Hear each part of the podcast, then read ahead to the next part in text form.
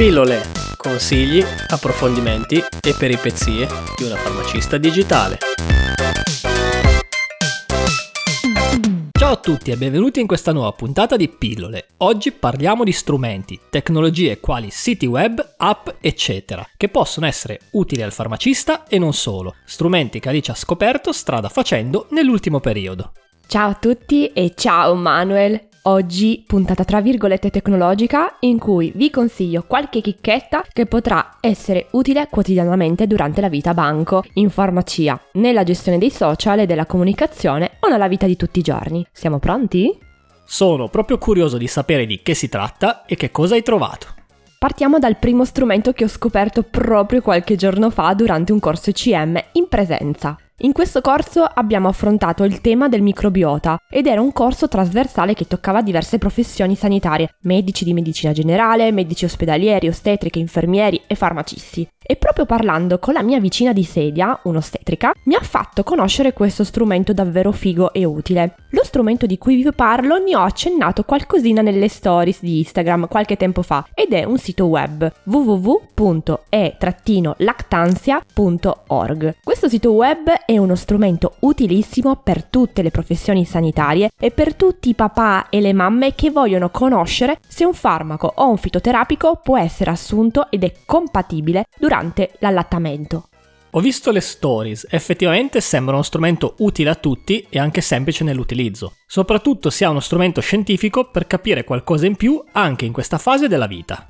In effetti è uno strumento molto semplice, tradotto in inglese e in spagnolo, ma Google ti aiuta traducendo la pagina anche in italiano. Nella barra di ricerca puoi mettere il principio attivo o il nome commerciale del farmaco o del fitoterapico che stai cercando. Una volta trovato, ti apre una finestra col farmaco selezionato e una scala di rischio. Una scala che va da rischio molto basso, come l'ibuprofene, il paracetamolo, a rischio molto alto, come alcuni estratti vegetali come la noce vomica e il ciliegio africano. Oltre ad aprire la scheda e darti il semaforo, quindi verde, giallo, arancione o rosso, ti spiega le motivazioni del rischio, le note prese dalla letteratura scientifica, la bibliografia associata e ti propone a lato eventualmente alcune alternative a rischio molto basso. Questo strumento ha già qualche anno di vita, è stato pubblicato tra il 2019 e il 2020, dopo uno studio retrospettivo e descrittivo condotto tra il 2014 e il 2018, uno strumento realizzato da un gruppo di ricercatori capitanati dal fondatore José Maria Parisio, con lo scopo di evitare l'abbandono all'allattamento nel momento in cui è necessario assumere farmaci.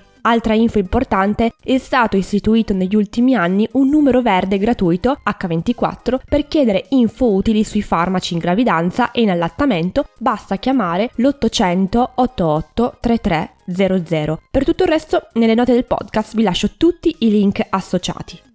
Secondo strumento che ho preso dalla tua lista segreta è un'intelligenza artificiale. Il 2023 è l'anno delle intelligenze artificiali e questo sarà lo strumento di svolta che ci porterà in un'altra era.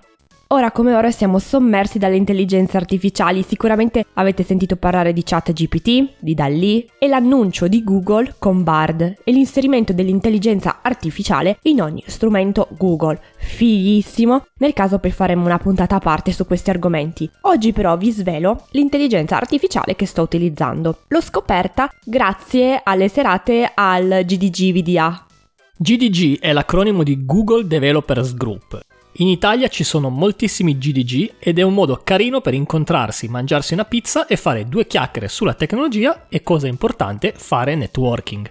Lo strumento in questione e che mi ha fatto conoscere Alen, che saluto, ciao, si chiama Perplexity con la Y finale AI.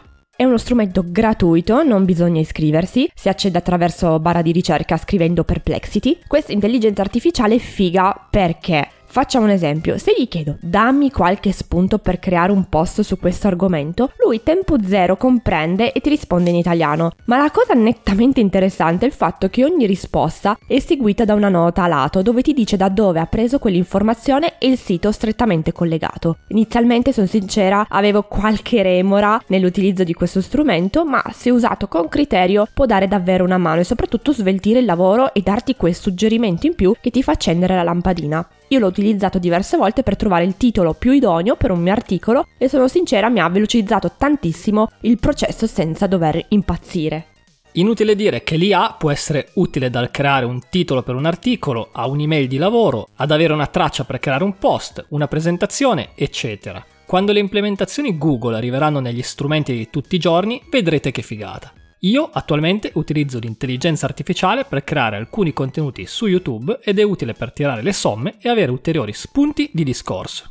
Un altro strumento che è molto interessante per le ricerche quando si vuole approfondire un argomento o creare una tesi oppure ci si vuole documentare su un determinato campo è avere tutte le informazioni utili intorno a quel determinato articolo scientifico che abbiamo trovato è Connected Papers. Connected Papers è uno strumento visivo unico, una sorta di mappa mentale, una ragnatela. Si inserisce il documento da cui vogliamo partire e in pochi secondi ti trova tutte le referenze e tutti gli articoli scientifici simili, collegati tra loro, creando un grafico che ti permette di comprendere in un colpo d'occhio quali sono gli articoli prioritari e quali sono gli articoli secondari, facendo un lavoro di ricerca rapidissimo.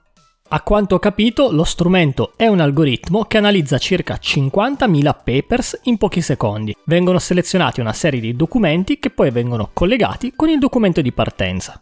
Il quarto strumento di cui vi parlo è l'app di AIFA. L'ho messa per quarta non per importanza, ma perché le prime tre sono state scoperte recenti davvero eclatanti a mio avviso. L'app di AIFA è uno strumento realizzato dall'Agenzia Italiana del Farmaco in cui raccoglie tutto il database di farmaci presenti in Italia e in commercio. L'ho scaricata a fine dell'anno scorso e la utilizzo molto soprattutto quando non sono in farmacia basta cercare il nome del principio attivo o il nome commerciale nella barra di ricerca e ti apre una finestra molto utile in cui è presente il foglietto illustrativo, il riassunto delle caratteristiche del prodotto, oltre che le info generali e i dettagli sulla rimborsabilità e il regime di fornitura. La trovo molto utile quando ho richieste molto specifiche e ho necessità di trovare info sicure in pochissimo tempo. Altra info davvero utile è la segnalazione di carenza del farmaco, una cosa che secondo me manca e implementerei nell'app e il prezzo. Puntualmente come un orologio, quando non sono in farmacia mi chiedono ma quanto costa il farmaco tal dei tali?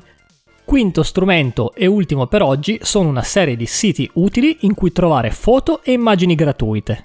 Assolutamente, in un periodo in cui si è alla continua ricerca di immagini, illustrazioni uniche, gratis per post, articoli, slide, presentazioni, ho selezionato alcuni siti interessanti cui andare a recuperare immagini di qualsiasi genere gratuite, come per esempio unsplash.com, freepic.com, undraw.co. Vi lascio sempre i link nelle note. Una funzione molto bella e interessante è lanciata anche da Canva negli ultimi mesi, ovvero da testo a immagine. Basta iscriversi a Canva, già Canva dà a disposizione un quantitativo enorme di immagini gratuite, in più andando nella sezione app crea qualcosa di nuovo, da testo a immagine è possibile utilizzare l'intelligenza artificiale per creare immagini nuove partendo dal testo scritto. Direi che per oggi di spunti e strumenti tecnologici da cui partire ce ne siano parecchi, ma soprattutto, cosa importante, è capire che lo strumento più forte è il networking. Spesso, parlando con qualcuno, è possibile conoscere un sacco di cose interessanti ed uniche. Se vi è piaciuta questa puntata, iscrivetevi a questo podcast. Per farlo trovate tutte le informazioni sul sito web www.pillolepodcast.it. Di nuovo un saluto a tutti e alla prossima puntata. Ciao! Ciao.